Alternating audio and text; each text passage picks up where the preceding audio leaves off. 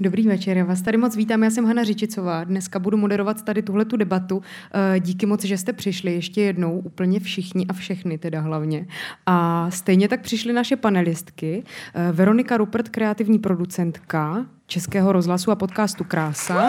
Šárka Humphrey, autorka nové a celé úplně zelené knihy Proč jsme tak naštvané. Ridina Ahmedová, super zpěvačka a terapeutka zpěvová a taky autorka podcastové série Sádlo Rádia Wave. A potom taky kamarádka Linda Bartošová, autorka podcastu Krása, díky které tady všechny a všichni teď dneska takhle sedíme. Jak asi víte, jinak byste se na tady tuhle tu událost asi neregistrovali, tak eh, zhruba hodinu teď tady budeme mluvit o tom, Jaká je zkušenost tady téhle autorské čtveřice, která v Česku otvírá, řekněme, silná témata, jako je sexualita, body image, feminismus a proč právě to, že se tady těmhle těm tématům věnují, je někdy trochu třaskavé. Vás všechny čtyři spojuje, že vy v lidech vlastně vzbuzujete docela silné emoce v lidech, kteří sledují to, co děláte, stejně tak eh, vlastně ty silné emoce vzbuzují ta témata, kterým se věnujete, která zpracováváte. A já si dovolím takový trošku delší úvod a takový mini zamyšlení. Nerada bych vás unavovala tím, co teď budu dělat, ale když jsem se chystala na tuhle tu debatu, tak jsem se trochu zamýšlela nad tím, jak vlastně mluvit o těch silných emocích a dostatečně probrat, že často není úplně snadné jít takzvaně z kůží na trh a přitom vlastně dát slovo právě vám a nejenom reflektovat to, s čím se musíte potýkat, když s tou kůží na trh jdete. Protože když ve veřejném prostoru pozoruju osoby, které jsou vystavené nějakému tlaku a velké pozornosti, což vy určitě jste, tak si říkám, kým vlastně ty osoby jsou a komu patří patří sobě nebo patří nějakému veřejnému prostoru a těm diskutujícím, kteří je třeba pomlouvají na sociálních sítích nebo je vlastně, dejme tomu, kyberšikanují. Jsou to pořád oni nebo oni, a nebo už jenom zastupují ta témata, kterým se věnují a která se rozhodli do toho veřejného prostoru přinést. Tak nad tím jsem se tak trochu zamýšlela, moc jsem nevěděla, jak z toho ven – Naštěstí předevčírem v pondělí vyšlo nové číslo online magazínu Druhá směna, které vám moc doporučuju. V tom novém čísle druhé směny jsem našla esej Marie Luizy Purkrápkové, aktivistky a iniciátorky takové platformy, která jako první upozornila v širším kontextu na sexuální obtěžování na českých vysokých školách. A já teď budu malou chvilku číst, nebojte se, bude to jenom odstavec. Já vím, že tady jste kvůli Lindě, Šárce, Rydině a Veronice a ne kvůli nějakému mýmu čtení a kvůli tomu, že jsem si přečetla článek, ale, ale zkusím to a potom na to navážu tou první otázku a pak už opravdu začne ta diskuze. Marie Luisa píše, komu patřím a komu patří moje tělo?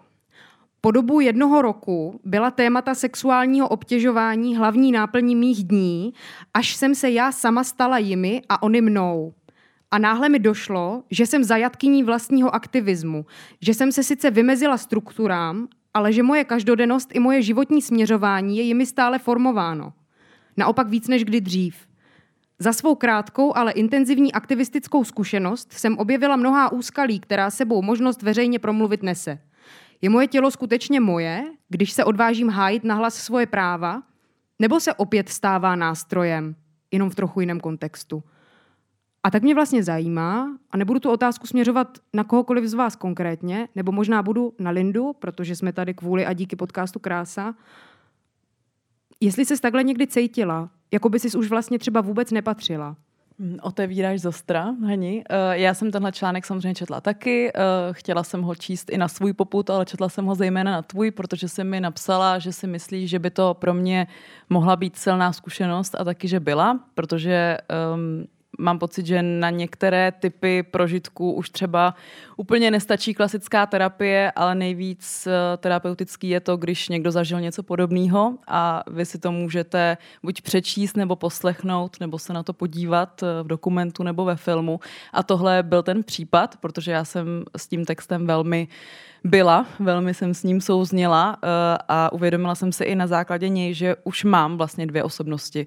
Jedna je ta, kdo jsem já, když na mě nikdo nekouká, když nic neříkám veřejně a druhá je ta, kterou vlastně dávám v šanc tím, co říkám a tím, co dělám. A tyhle dvě osobnosti jsou často v rozporu, eh, často jsou si odcizené a často to vytváří i ve mně samotné a v mé osobnosti eh, díry, které není úplně lehké zahojit. Šárko? Já bych s dovolením zareagovala jednou takovou historickou vzpomínkou. Jo. Uh, nebo takhle, ještě to vezmu trošku jinak. Uh, v prostoru X u Čestmíra uh, Strakatého jsem říkala, že nejsem na internetu první den a že vím, že když jako tlustá ženská vyleze a něco řekne, tak uh, vím, co si přečte. A pak jsem si uvědomila, že moje první setkání s fatshamingovými komentáři na internetu vůbec nebylo způsobeno nějakým kontroverzním tématem. Bylo to někdy mezi lety 2010 až 2012, kdy jsem z pozice zástupkyně ředitele odboru legislativy ministerstva dopravy v událostech komentářích vysvětlovala novou povinnost, zavedení nové legislativní povinnosti přezouvat v zimě na autech zimní gumy. Což v té době všichni dělali už stejně. Jo?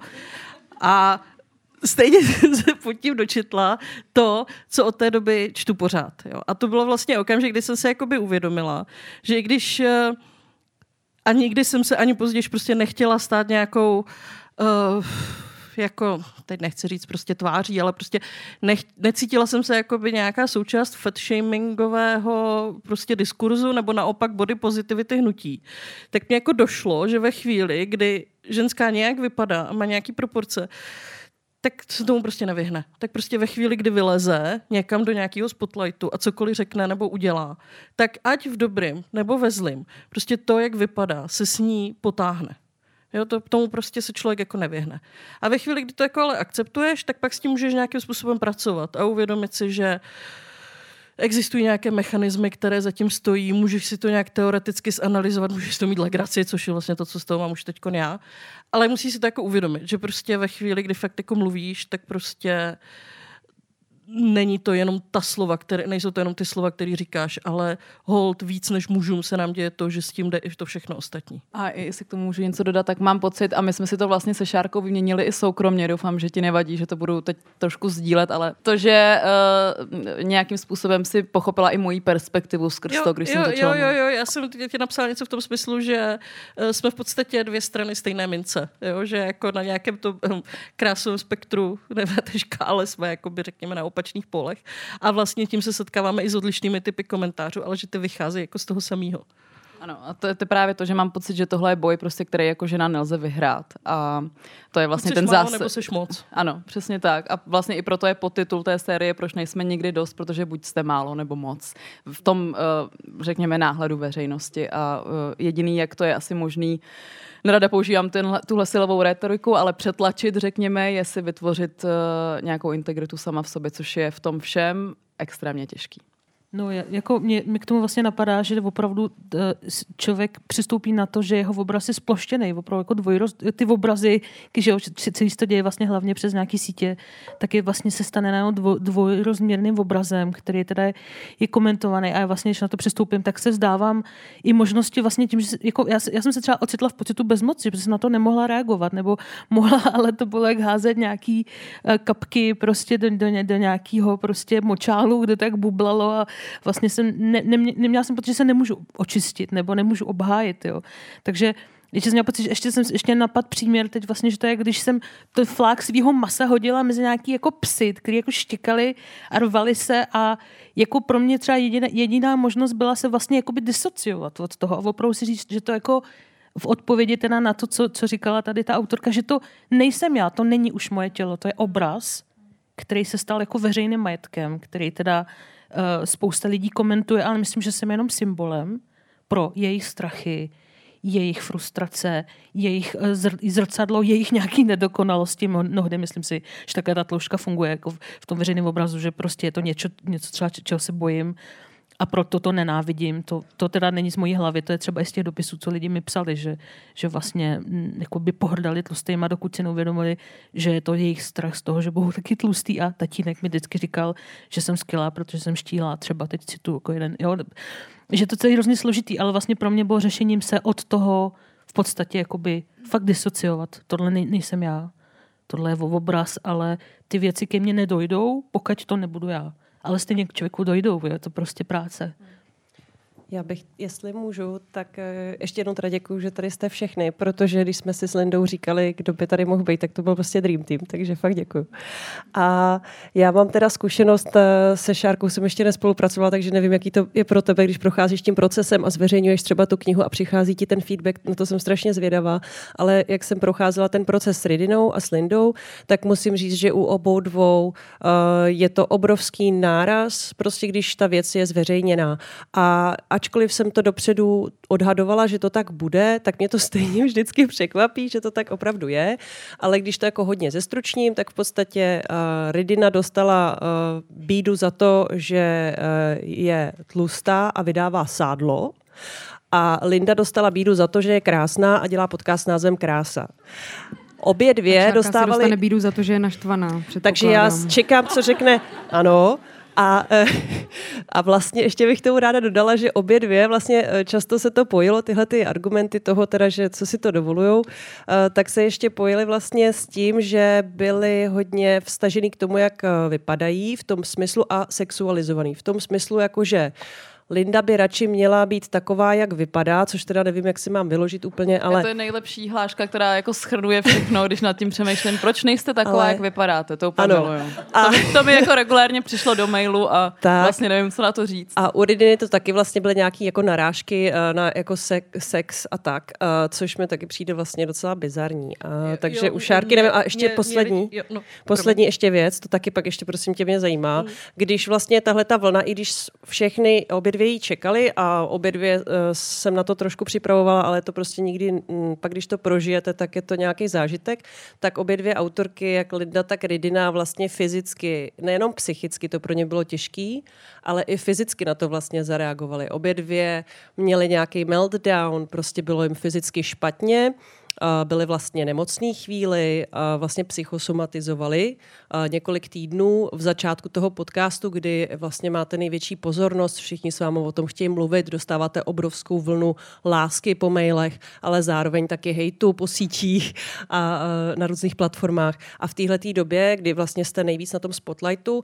tak ty autorky si procházely opravdu i fyzicky velmi těžkýma jako chvílema. Takže to jenom bych chtěla říct a zajímá mě, jak to bylo u Šárky, protože u toho jsem nebyla. Uh, jo, Eh, já jsem teda na to byla připravena, hlavně mě lidi pod články a rozhovory, ve kterých jsem opakovaně zmiňovala, že mám dvě děti a manžela, psali věci, jako že já se nějakého mateřství vůbec bát nemusím, kdo by se mnou jako měl děti, že je dobře, že to se nebude rozmnožovat. Jo? Tak eh, v tom okamžiku jsem pochopil, že to vůbec nemá společného cokoliv jako s tím, co já říkám nebo dělám, jo? že to je prostě, že oni mají jako nějakou představu o člověku, Eh, kterou si nějakými fakty rozhodně nenechají narušit. Jo? A uh, takže to je jako úplně absurdní se tím nějak jakoby zabývat. A co se týče vlastně mých reakcí, tak já v tomto ohledu jako musím říct, že když to jako trošku zjednoduším, tak eh, Ridi našla, abych já mohla běžet. Já jsem jako přesně věděla, co mě čeká, byla jsem na to připravená. Navíc jako se aktuálně nacházím jako by um, v mnoha ohledech ve velmi dobré pozici, jako mám fakt jako hodně supportu a, a jako i jsem měla při psaní ty knížky a těšila jsem se na to a prostě mě se to jako nedotklo. Já s toho mám jako fakt legraci. Což jako je ale taky tím, že třeba je mi 40, jo? že mi není jakoby třeba necelých 30, jako když jsem si to zažívala poprvé. A... Takže to bude lepší, jo? Jo, jo, jo, no, Super. no to už pak už, hele, jako d, ten počet těch nevím, jestli se to může říkat, začíná to na F, který bych ještě mohla dávat, tak jako se každým rokem snižuje a snižuje, tak teď už je někde na nule, takže to jako, už to bude jenom lepší. Jo. To je a... třeba Redina může k tomu říct, jestli to je u ní jako jenom lepší a lepší. Mm, nevím, no, mě je 48 teda. A jako ne, nemysl, mm, ne, nevím. Já, možná to bude lepší. Ale myslím, že to je hodně subjektivní, jako, že to hodně souvisí s nějakou, s, s, s, s nějakou rezistencí vnitřní. Já jsem jako vlastně dost křehká jemná na, navzdory tomu, že tak jako určitě na mnoho uh, pisatelů na Facebooku nepůsobím, tak, uh, takže mě to prostě zasahuje, protože mě to bolí. Mě ty věci bolí, i když stokrát můžu říkat, že, že to jsou komenty s, s anonymníma prostě nějakýma profilovkama, tak a byla, byla všechno z jako racionálně odůvodním, ale to, ta, ta bolest tam jako je, no. Já teda ještě jenom jednu věc dodám a nechci jim dávat moc prostoru, jo, ale vlastně jedna věc, eh, co mě hrozně překvapila, byla to, ty si říkala, Veru, eh, když eh, podcastová série začala, ale tam vlastně ten největší hate byl, když vůbec nic nebylo venku. A to vlastně byla ta věc, která mě jako strašně frustrovala, že reálně fakt jako kritizovali lidi prostě název podcastu a moji osobnost a vlastně moji existenci. A to se mě vlastně nejvíc dotýkalo, že fakt jako, já jsem se s tím dala hodně práce, je to moje dítě, pracovala jsem na tom přes půl roku fakt intenzivně a prostě nikdo tomu nedal, nebo někdo tomu nedal ani ten poslech, aniž by si udělal, aby si udělal ten silný názor. A vlastně to mi na tom, jako že když už to třeba přicházelo teda v mnohem větších, menších vlnách, vlnách, musím říct, když už to bylo venku, tak mě vlastně nejvíc frustrovalo to, že to přicházelo předtím, aniž by se to kdokoliv poslech. A to vlastně nevím, jestli tak bylo i u Sádla. Bylo to to samé a vlastně bylo to i jako u, u, u Šárky. Jo, tu knížku no. tak ještě nikdo nečet no. pořádně. No. Že pak je otázka, jako, co to je vlastně. To teda. je vlastně ta, jako proč jsme tak naštvané, já jsem naštvaná nejvíc na tohle. Jo, že kdyby tomu fakt někdo dal ten poslech a řekl, hele, jako je to, na, je to prostě na prd, je to debilní, nezajímá mě to, nebaví mě to, eh, seš prostě neschopná, tak bych to jako spolkla víc a líp, než eh, když tomu nedá ani tu chvíli, no to bylo vlastně to, co mě nejvíc jako, a kdyby to nebylo nahrávané, tak budu peprná, ale nemůžu, tak prostě mě to frustruje. Já jsem si říkala, co asi řekneš, když jsi řekla, to bylo na. A teď vlastně mě docela pobavilo, jak si říkala, nechci jim dávat moc prostoru, ale, protože i když jsme se vlastně na kafi bavili o tom, o čem vlastně bude tahle ta debata, nebo o čem si tady budeme chtít povídat, tak jsme se obě shodli na tom, že nechceme být jenom reaktivní a že nechceme ten prostor, který máme k dispozici, jenom zkrátka zaplnit tím, že budeme reagovat na to, eh, co napsali nějaký haters na sociálních sítích, tak se klidně pojďme přesunout k tomu, čím vlastně ten prostor zaplnit můžeme. A když je tohle vlastně jako sdílecí večer, pojďme si nejdřív tady zazdílet my, co naopak na tom bylo dobrý, že jste to udělali, ať už to byla knížka nebo podcast, nebo zkrátka něco, co vám to přineslo, jakákoliv satisfakce, ať už emoční, nebo jakákoliv jiná. Eh, když budu hovořit na individuální a osobní úrovni, tak mě to dalo um, velkou míru poznání kreativní svobody, řekněme, uh, velkou míru poznání toho, jaký to je, když člověk pracuje s někým, s kým je to uh, Eh, vyrovnaný, před kým se nemusí eh, sklánět, kdo s ním hovoří eh, z očí do očí a i když má mnohem víc zkušeností, tak s ním prostě mluví jako rovnej s rovným. A to pro mě byla extrémně důležitá zkušenost a teď se mě chce trošku brečet, takže to přestanu. to byla opravdu důležitá zkušenost. Uh, ano, ano to pro mě opravdu bylo hojivý, takže tahle věc, spolupráce, to, že to dokážu dát dohromady, to, že uh, dokážu fungovat sama za sebe, protože mi bylo dlouho říkáno, že to možný není a že když v zádech nebudu mít silnou instituci nebo silného šéfa nebo cokoliv, uh, co já nemůžu ovlivnit, tak si ani neškrtnu, takže to tak není. Prosím vás, škrtnete si, je to v pohodě, jenom prostě samozřejmě já si uvědomuji, že ta moje pozice je trošku jiná, takže nechci tady jako někoho uh, vést samozřejmě jako skrze svoje privilegia, to není úplně fair, ale je možný k tomu dojít, protože já jsem taky vlastně jako uh, neměla v zádech nikoho a nic, když jsem začínala. Takže když vám bude někdo říkat, že to nepůjde, tak jenom vám chci jako dodat trošku uh, sílu tím anglickým slovíčkem empowerment, že to, že to jde a nenechte si nikdy namluvit, že to nejde. Takže to jsou takové jako individuální osobní věci a pak na té kolektivní uh, sdílet domácí úrovni jste to vy, jako jsou to všechny ty krásné zprávy a vzkazy, kterými přišly že uh, to ve vás rezonuje, že vás to nějakým způsobem zahojilo, ať už to, co jste prožili, nebo to, co prožíváte, nebo uh, třeba mi psali i maminky, že, že by si vlastně hrozně přáli, kdyby to bylo uh, dřív, kdyby jako nemuseli ty věci zažívat v dětství a že skrze to třeba i budou jako v nějakém aspektu vychovávat zdraví svoje dcery a to jsou jako extrémně silné věci, které stojí za všechny hejty asi. Já vlastně bych to úplně vlastně řekla to samý. Možná k tomu ještě dodám, že krom toho taky, že, že vlastně je na místě budou poděkovat Verče, protože já jsem taky přišla do rozhlasu jako, jako zpěvačka, která v životě podcast nedělala a přestože jsem už prostě jako audio dokumenty celý, celý život dělat chtěla, jak jsem se k tomu nikdy nedostala. A podobně jsem, vlastně mě to utvrdilo v tom, že si člověk může jako plnit svoje sny nebo že, že se nemusím bát. A, ale ještě mě k tomu napad, vlastně, napadlo to, že já mám vlastně děti a moje děti vlastně tohle všechno, ať jsem vlastně chtěla nebo ne, tak to sdíleli se mnou, takže oni se na mě dívali, jak, jak, jak, to, jak v tom sedím, ptali se mě pořád, o čem to, o čem to jako teda editu, co to poslouchám za výpovědi, tak jsem se s nima o tom bavila. A potom, když jsem vlastně právě po tom spuštění se jako sypala, protože jsem opravdu měla jako velkou panickou ataku a, a pár dnů by bylo tak blbě, jak vlastně nikdy v životě ne, tak u toho taky byly. Jo. A a potom ale, když mě zase zavalovaly ty, ty děkovné zprávy, tak u toho taky byly. Já jsem jim vlastně říkala, ale vidíte, má to smysl. Prostě má to smysl říkat ty věci otevřeně, prostě říkat svůj názor, jako stát se svou pravdou. Má to smysl. A tohle to třeba, že jsem vlastně si ustála tu cestu, je pro mě vlastně skvělý i vůči jiným. Jako jsem vděčná za to, že vlastně mohly moje děti sledovat to, že někdy to jako není lehký, ale stojí to za to, protože tyhle zprávy chodily. Prostě to jsou ani, jsou vlastně tak silné věci, že ani jako nechci vlastně reprodukovat, protože přišli mě a nechci tady si tím ověšovat, jo, ale byly to velmi intimní a velmi osobní, hluboký vlastně příběhy, který ty lidi prožívali, když poslouchali něco, co, co jsem takhle jako vy, vypotila a za to mám jako obrovský pocit vděčnosti a, a zadosti učinění, jakože fuck off, jako prostě, pardon, tady se to vysílá, jo, ale... Anglicky to se může. Pokud tohle vzejde uh, z té debaty, tak budu úplně šťastná, Ridino. Já jsem uh, si kromě toho, že jsem si ta splnila uh, sen každého grafomana, jako se tvá od, za, založíš první blogísek, tak už vidíš, jako máš v hlavě tu knížku s velkým K, tak uh, to si můžu jako očkrtnout. Ke 40. narozeninám jsem si to dala, což je jako super.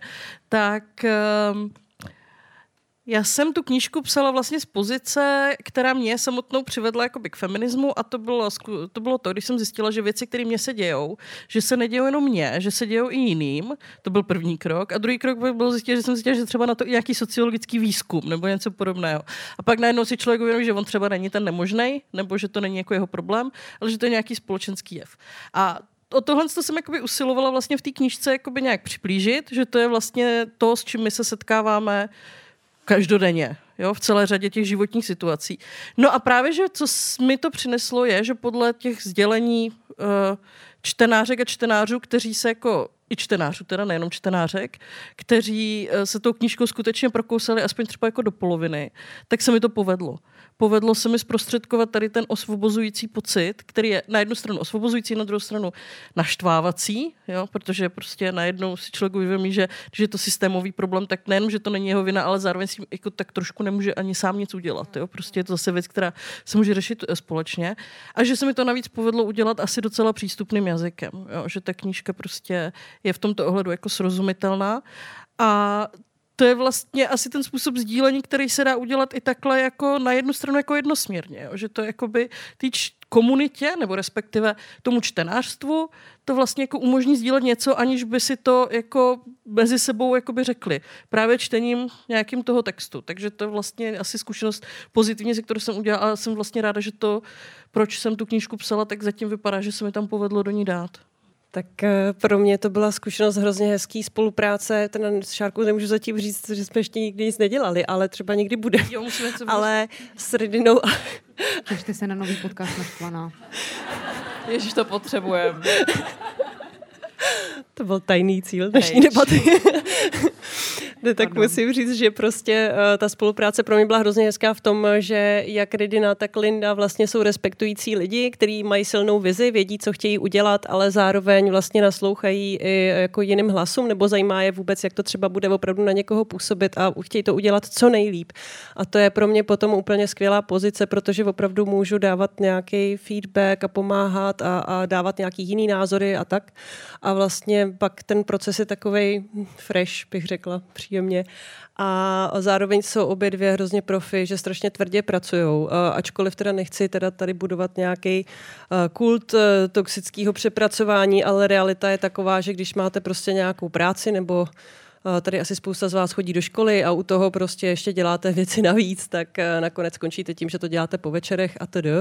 Já jsem teď vlastně na rodičovské dovolené, takže já to dělám skoro vždycky v noci práci, takže jako musím říct, že pracují obě dvě velmi intenzivně a tvrdě, ale zároveň jsou hrozně fajn lidi na spolupráci, lidský a příjemný a že jsem nemusela, já se necítím dobře eh, v nějaký nadřízený pozici autoritativní, jako nějaký takový ty jako, nevím, prostě boss eh, já rada spolupracuju s lidma a vlastně s holkama to šlo úplně skvěle, bylo to strašně příjemný a i lidsky jsem věděla během toho procesu, že se můžeme bavit o věcech eh, spolu i jiných než jenom pracovních a že se můžeme navzájem podpořit eh, a pochopit, když třeba nejsme stoprocentní jeden den a proč to tak je nebo není a prostě jsme nenarazili ani jednou na žádný jako fakt problém. Často se ty týmy prostě pohádají, když to řeknu upřímně. Eh, když děláte nějaký velký projekt, který je hodně sledovaný a je to pod velkým tlakem, tak prostě vznikají fakt náročný psychicky uh, pracovně situace a mně se to vlastně fakt nestalo ani jednou s holkama, jako nekecám. A ještě bych chtěla poděkovat Radio Wave a Českému rozhlasu, že dávají vlastně prostor takovým tématům, že já jako kreativní producentka, dramaturgině jsem vlastně neměla uh, problém tyhle témata vykomunikovat, prosadit. Uh, nebylo nám do toho zasahováno nějak, uh, že by nám někdo něco zakazoval nebo omezoval v něčem. Naopak, měli jsme opravdu kreativní svobodu, měli jsme velkou svobodu i v tom, jak to bude znít, třeba jaká tam bude hudba, jaký bude vizuál, opravdu jsme si mohli společně vymýšlet, co bychom jak chtěli. A jako fakt z toho mám radost téhle práce, budu moc ráda, když ji budu moc dělat i dál, protože to fakt takový dream job. No. Takže Což je vlastně děkuju. taková pozvánka pro vás tady do sálu, co právě teď Veronika říkala, pokud máte nějaké téma, které byste si rádi nebo rádi zpracovali, běžte za ní, bude tam třeba i hudba podle vašich představ. Šárko, ty si ten, dejme tomu, iniciační moment, proč se rozhodla napsat tu knihu, nebo mm, jasně, říkala jsi, že jsi grafomanka, ale, ale uh, ty iniciační momenty si nějak zmínila, ale ještě bych ráda, aby to tež vlastně udělali i Ridina s Lindou. Kdy nebo proč, v jaký moment jste si vlastně rozhodli, že tohle to chcete dělat, že chceš dělat sádlo Ridino a ty, že se chceš zabývat krásou, Lindu. Já začnu, protože to s Ridinou souvisí. Eh, já jsem poslouchala s velkým zájmem jak sádlo, tak hranu, což byl zase projekt o mužské body image Lukáše Houtka. A fakt mě to bavilo. Přišlo mi, že to zaplnilo nějakou díru, nejenom na podcastovém trhu, ale obecně na tematickém uh, trhu v Česku, mediálním. A říkala jsem si, uh, tady by ještě šlo zpracovat tohle, vlastně ještě vidím tenhle odstín. A v momentě, kdy se mi vytvořil životní prostor, kdy jsem vlastně odešla na sabatiko z České televize, ale zároveň jsem jako chtěla pracovat na věcech, na svých věcech, tak eh, mě napadla tahle věc a tehdy ještě šéf redaktorka Vejvu Iva Jonášová řekla ano, přiřadila mi Veroniku a bylo to. Takže velmi jednoduchý, prozaický a děkuji za inspiraci, Ridino. Já si toho všeho opravdu vážím.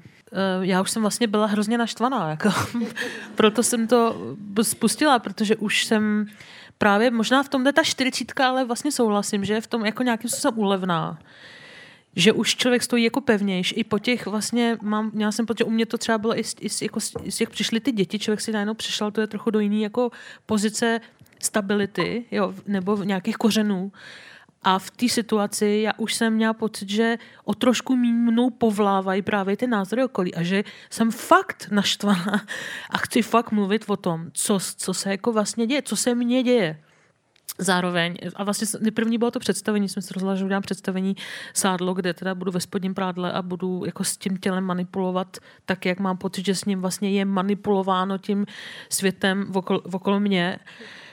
A, ale protože jsem nechtěla, aby to bylo jenom o mně, tak jsem vlastně se rozhodla, že budu sbírat jako příběhy jiných lidí. Takže jsem vlastně začala schodit a, a nahrávat jakoby ženy. Vzala jsem výzvu zasypali mě, už to mě vlastně překopalo, že zasypalo množství jako ohlasů lidí, uh, nebo ne, ne ohlasu, ale jako množství lidí, kteří chtěli se mnou mluvit, i když mě vůbec neznali o tom, jak do jejich života zasahuje to, že mají podle svého okolí nesprávné množství sádla na těle.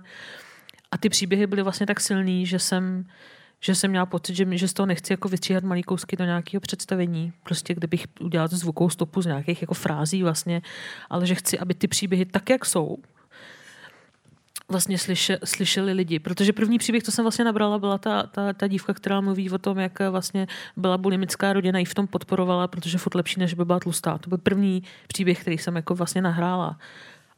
a to mě jako vyrazilo vlastně dech a pak už, no, pak už byly další a další a další. Já musím říct, že třeba pro mě to bylo uh, úžasný s holkama dělat, protože u Rediny um, jsem si taky jako uh, vyndala pár koslivců ze skříně, jako ve svém osobním životě. Zároveň, jak vychovávám teď malou holčičku, tak je to pro mě strašně důležitý, že ji vychovávám až po tom, co jsem slyšela a dělala sádlo s Redinou, protože jsem zjistila, že jsem měla spoustu jako věcí ve své hlavě a teď i s, s, vlastně s krásou a s Lindou jsem taky vlastně hm, některé věci narazila a třeba Můžeš mě strašně, uh, třeba mě hrozně jako potěšilo to, co říká Jana Patočková v pátém dílu, že vlastně proč bychom neměli mít, jak to tam říká, že vlastně těla mají právo být hnusný, že jako fakt nemusíme být krásně. Ona na to narážela už Ridina vlastně v tom podcastu a jakože ten tlak na tu krásu vlastně jako není nutný a že zároveň ani není nutný to, aby jsme byli úplně jako nadšený nebo aby jsme byli vždycky the best. Tak jako měla jsem to nějak podvědomě v hlavě, myslím, že spousta nás to má od rodičů podvědomě v hlavě že se musíme snažit a že hlavně nesmíme být průměrný, to jsem měla já v hlavě, hlavně nesmíš být průměrák, bylo to slovo ne, hlavně ne průměrák. Všechno jenom ne průměrák, buď nejhorší nebo nejlepší. Takže jako děkuju, pro mě tohle bylo osobně hrozně obohacující taky. No. Když mluvíš o těch koslivcích ve skříni a říkáš, že hlavně nesmíš být průměrák, máte taky něco takového? Šárko? Jo, jo, jo, já o tom i v knižce píšu. Když jsem ještě před nějakou dobou, to je tak deset let, možná trošku díl, bydlela za rohem od Gender Studies s manželem tak jsem několikrát na společné procházce poznamenala něco o těch bláznivých feministkách, jako co si vymýšlejí ty témata, aby na to čerpali ty granty a, a, a dělají ostudu těm ženským, který jako nechtějí prostě být někde kvůli kvotám. Já nevím, co všechno jsem napovídala, já už si to naštěstí nepamatuju, ale on mi to rád občas připomíná. A uh, je to prostě jako ne, je to víc než 10 let, je tak 15 let a já jako na svou obhajobu můžu říct, že jsem byla mladá a blbá a diskurs byl někde jinde, jo. A jsem hrozně ráda, že uh, část toho lek jako dneska v tomhle věku uh, třeba už takhle jako ne, ne, nepřemýšlí. A zároveň teda uh, je to ale pro mě i, jako, nebo takhle, já jsem taková celkem i víc tolerantní v tom ohledu, že vím, že ty životní náhledy se můžou změnit, že některé věci prostě třeba přijdou věkem, jo. že um, třeba ve chvíli, kdy se vzedmula vlna mýtu, tak uh, ne každý, ale spousta lidí to uchopila jako příležitost třeba nějaký sebereflexy svého minulého dřívějšího chování nebo, nebo uh, smýšlení. A myslím si, že jako je možná právě ta změna náhledu, když ten člověk je trošku toho jako schopný. Jo, takže já jsem uh, člověk, který jako za nějaký, pokud jsou aspoň trošku reflektovaný, tak za nějaké jako staré věci jako neodepisuje lidi. Jo, už jenom protože mám vlastně tu svoji vlastní zkušenost. No je, jako, ono by se toho našlo teda, musím říct, hodně. Jako, ale co mě napadlo, jako jeden můj velký předsudek, který si, jsem si celkem asi až čerstvě musela zpracovat, je třeba, přestože vlastně bych to jako nepřiznala na večírku, tak uh, určitý vnitřní despekt vůči plastickým operacím, jo? že vlastně je to přece ta žena, která je labilní, která, eh, která lpí na, na povrchnostech, jo?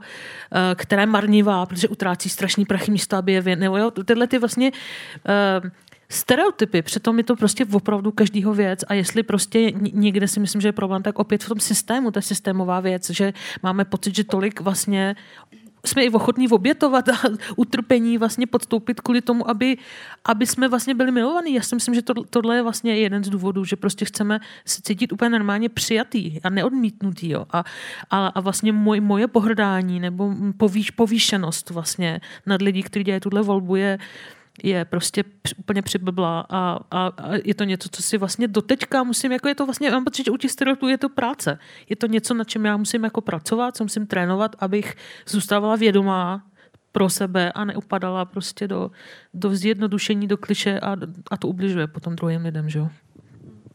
Mám to vlastně dost podobně jako Ridina, eh, možná paradoxně vzhledem k mojí cestě soutěží krásy a tak dále.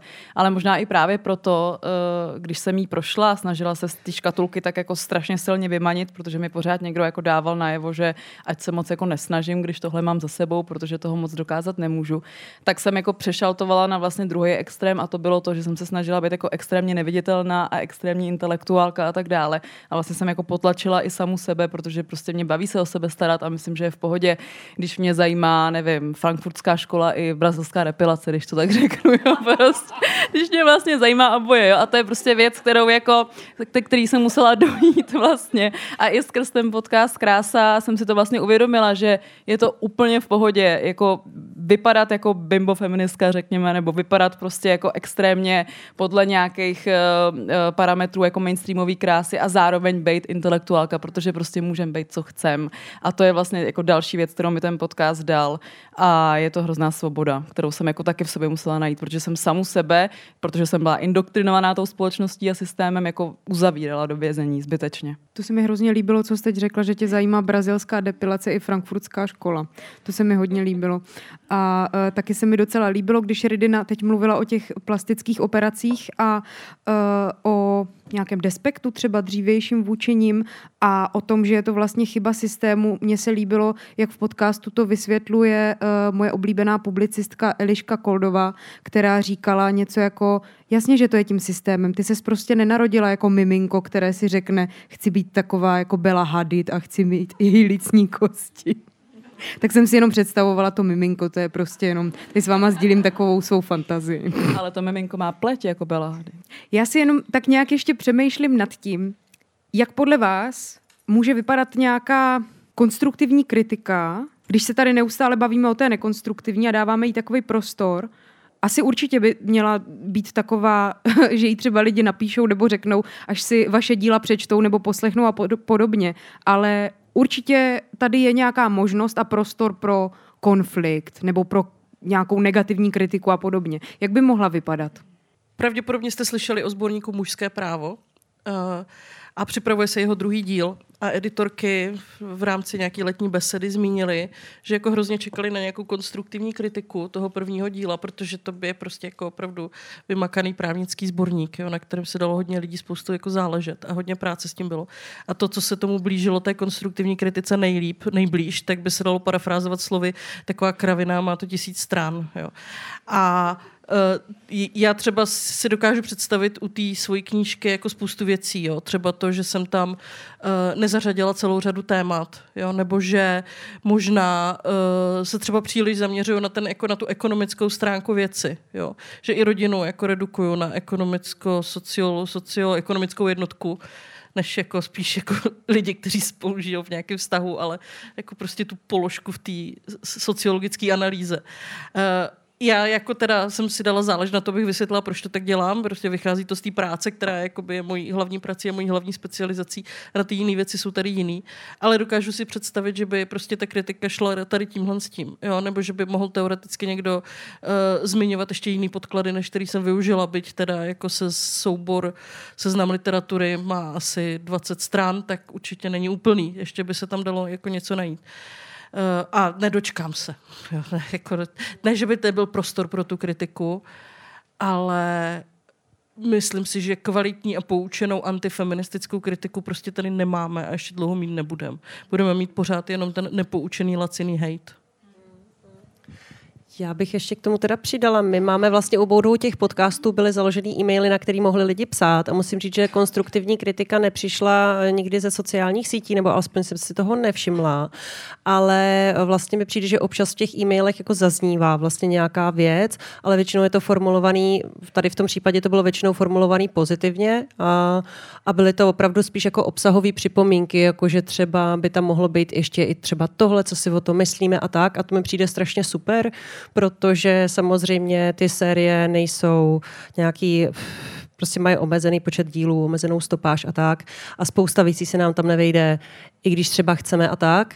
A pro mě je důležitý vědět, co připadá lidem opravdu zásadní a je to pro mě důležitý vědět, co si o tom lidi myslí a pokud nám napíšou fakt nějaký věci, které jsou k věci, tak my o tom fakt debatujeme a přemýšlíme. Často jsou to věci, které jsme třeba řešili, i když jsme ten díl zpracovávali a nevešlo se to tam, ale je to pro mě důležité vědět třeba pro další série, takže nebojte se nám psát, eh, ať už eh, feministickou nebo nefeministickou, ale konstruktivní, protože my to čteme a fakt se snažíme třeba příště to dělat ještě líp.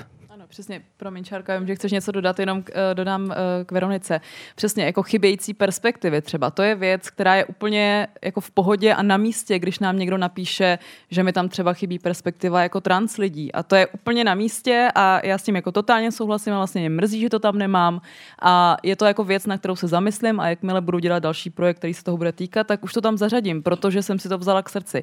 Ale konstruktivní prostě kritika nevypadá jako to, co se odehrávalo na sociálních sítích ještě předtím logicky, než to bylo venku. Prostě to je ten jako obrovský rozdíl, takže já se tomu nebráním. Plus třeba i v některých článcích, který vlastně doprovázeli podcast Krása, tak byly třeba sice jenom jako malý zmínky, ale byly tam zmínky, že tam třeba něco někoho naštvalo, nebo že jsem se špatně vyjádřila k něčemu, nebo ne špatně, ale třeba necitlivě. A to já beru, to já beru a to je vlastně pro mě hrozně zajímavý slyšet. Já taky ne, jako nechci jenom chválu a ódu, jako to tak se nějak neposunu. Ale jako všichni, myslím, víme, uh, o jakých druzích kriti- kritiky jako mluvíme a která prostě nepřichází. Když o tom Veronika mluvila, tak já jsem si uvědomila, že dva nebo tři e-maily tohoto znění jsem taky dostal, ale ne v reakci na knížku, ale na podcast o ženské práci, který dělám s kolegyní Lucí Václavkovou. A ty byly v tom smyslu, některé byly jako kritické, v tom smyslu, že uh, nám přišly jako dlouhé odstavce toho, co všechno by tam mělo jako být, ještě a není. A jiné byly jako podpůrné a pozitivní a stejně tam byly dlouhé odstavce toho, co všechno by tam ještě mělo být a není. A, a předpokládám, že ten rozdíl je v tom, že tu knížku si musíte koupit a přečíst, když to ten podcast je za hodinu poslechnete zadarmo, tak uh, oceňuji, že aspoň teda tou přístupností to minimálně nějakou tu kritiku jakoby přivolá, ale ta pointa je, že se tomu musí nejdřív někdo věnovat, aniž by kritizoval na základě nebo dával, řekněme, nevyžádanou nebo vyžádanou zpětnou vazbu, ale jako, aniž by se s tím materiálem seznámil, jo, a což je asi to první jako východisko, bez eh, kterého se vlastně nepohneme. Já jsem si vzpomněla vlastně na takovou jako historku před, mm, není to úplně dlouho, Vlastně mi se občas stane, jako že ta fotka, kterou jsem dělala k tomu představení, ale zároveň to není jako moje civilní fotka, ale sedím tam právě jako napůl slečená, že mám na břiše holím na tom špeku napis podívej se na sebe. Tak vlastně tahle fotka jak jako různě kolovala a teď se mi vlastně stalo, že mě někdo jako otegoval, čímž já se dozvím, že probíhá debata pod mojí fotku a prostě nějaký fitness guru, docela jako hodně sledujících, jí tam dal s tím, že jako... Call out horidy, no. Já, jsem, já se to upřímně fakt nepamatuju. Jakoby. To je možná lepší varianta. No ale a vlastně ředitel školy, kam chodí můj syn, mě potagoval, že to je paní jako Ahmedová a že ale ona to myslela jinak, protože on tam jako zase propagace obezity. A strašně ale zajímavý bylo, že vlastně ta debata začala jako právě absolutně de, de, jakoby des, destrukčním způsobem, nebo, de, nebo, nebo em, vlastně plná emocí. On byl fakt jako vytočený a zhnusený a měl pocit, že to je čilý zlo, vlastně to, co já jako přenáším, že propaguju právě nezdravý životní styl a všichni tady umřeme a tak. Ale a potom, a, a já se, no jo, jo, zdravě to byla, že jo. Ale uh, uh, vlastně já jsem jako, nějak jsem zrovna, už měla jako odpočato, tak jsem byla jako připravená jít do debaty a pořád jsem vlastně jako empaticky říkala, že rozumím jeho obavám, ale že bych mu chtěla říct, jak jsem to myslela. A vlastně najednou jako trvalo to třeba jako několik hodin, jsem tím vlastně průběžně trávila, že jsem furt tam jako odpovídala, ale vlastně ta debata se proměnila a já jsem si uvědomila, že opravdu jeho hnal jeho strach jeho, jeho pocit asi v ohrožení, nebo pod, já, jo, tam byly tam různé takové jako emoce, které když najednou jako dostali, já jsem jako fakt to zrcadlila, jak se to jako uklidnilo a vlastně uvědomila jsem si, že když tohle jako se vypustí, já, jako já fakt nevím, čím vším jako koho ohrožujeme, jo? nebo komu všemu naháníme opravdu asi strach, jo? Nějak, nějak, nějak jako destabilizujeme, ale že když tohle vlastně se jakoby ukonejší, nebo, nebo nějak, jo, tak vlastně najednou debata byla možná. A skončilo to vlastně v koncenzu, že jsme si řekli, on mi řekl, že děkuje, Eh, a že vlastně teda si to poslechne a že teď už tomu víc rozumí. Já jsem řekla, že děkuju, že u toho zůstal a rozloučili jsme se vlastně teď nám to o srdíčko. Jo, tam vlastně bylo takový jako, takový jako happy endový, jo. ale vlastně jsem si uvědomila, že ale to, co dělá... Na tebe to nakládá vlastně další zátěž, jako toho, té energie, toho času, který to musíš věnovat a to je vlastně strašně nefér, ne? Jako, máš, jako já si trošku myslím, že měli začít u sebe ty lidi, než jako vlastně na tebe, kdo se snažíš otvírat tu debatu, pak jako nakládat další zátěž. Vlastně mě to štve, víš, jako, že se s tím musela strávit ještě prostě další extra time. to, tomu rozumím, ale zároveň to dělá dobrovolně. To. Prostě pro mě bylo důležité vidět, co, co způsobilo tu transformaci, že vlastně se vypustili jako jeho, jeho strachy, tak jako vlastně to možná vnímám jako, mož, jako nějaký, nějakou perspektivu pozitivní, jako konstruktivní kritiky, zkusit zkusit vlastně s emocí se zaostřit jakoby na, na věcnost a, a, a, dát se najevo vlastně vstřícnost zájemně. Nepolarizovat, jakoby, no. ale nevím, jestli jako, jak je to proveditelný vlastně. Ale vlastně tím, že se tady trošku možná třeba neschodujete, tak mi nahráváte k tomu, že když se nad tím zamýšlím, tak eh, vy jste všechny otevřeli určitě docela zásadní témata. Mm, dejme tomu, že jste přispěli tím, čím jste mohli a určitě je důležitý umět z toho taky včas odejít v případě, že já nevím, třeba se téma vyčerpá, nebo vám v tom není dobře, nebo se třeba vyčerpáte vy. Což samozřejmě nikomu z vás nepřeju, ale a klidně k tomu můžete něco říct, z toho, nebo k tomu umět včas odejít, ale ne, asi bych to zakončila pozitivněji a potom dala slovo vám. Co jsou vaše další projekty, které chystáte? Ne, ale samozřejmě klidně reagujte i na to, co jsem zmínila předtím. No, tak uh, já jsem, myslím, si to docela osvojila, to uh, umění. Nevím, jestli včas, ale odejít. Když jsem po osmi letech odešla z české televize, tak to rozhodně nebylo jednoduchý, protože mi to trvalo dlouho, než jsem se vydrápala tam, kam jsem se vydrápala, ale pak jsem zjistila, že je mi vlastně líp uh, někde níž, řekněme, kde jsem víc člověk a kde jsem víc sama sebou. A teď eh, spíš mám před sebou nový výzvy. Eh, deaktivovala jsem si teda Twitter na chvíli, protože už jsem potřebovala zavřít bránu pekla, aspoň na chvíli.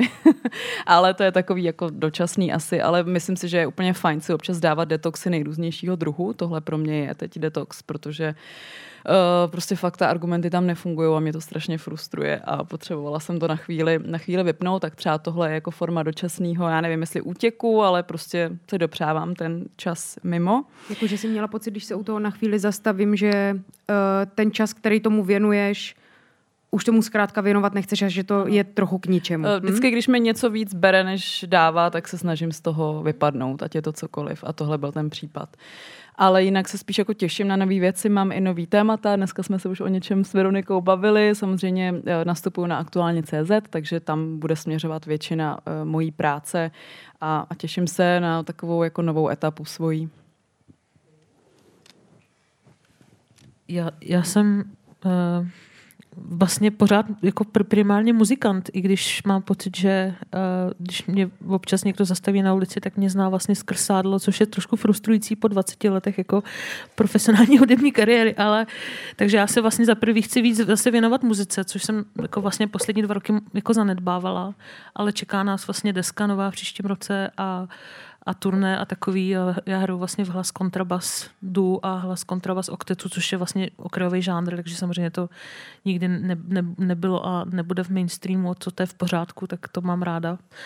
A potom vlastně pracujeme s Verčou teď na, na dalším jakoby audiodokumentu šestidílným, který se, asi to ještě nemám říkat, že ne? Mám nebo nemám? Jo. To, to je skvělé zadání, tak, něco, ale ne tak všechno. Skoro nic. Je to zatím tajný, ono to bude ven, ven až v létě, takže nechceme teď opravdu moc prozrazovat, ale je to, je to audio dokument. Je to zase jiný silný, wow. silný vlastně velmi, velmi silný téma.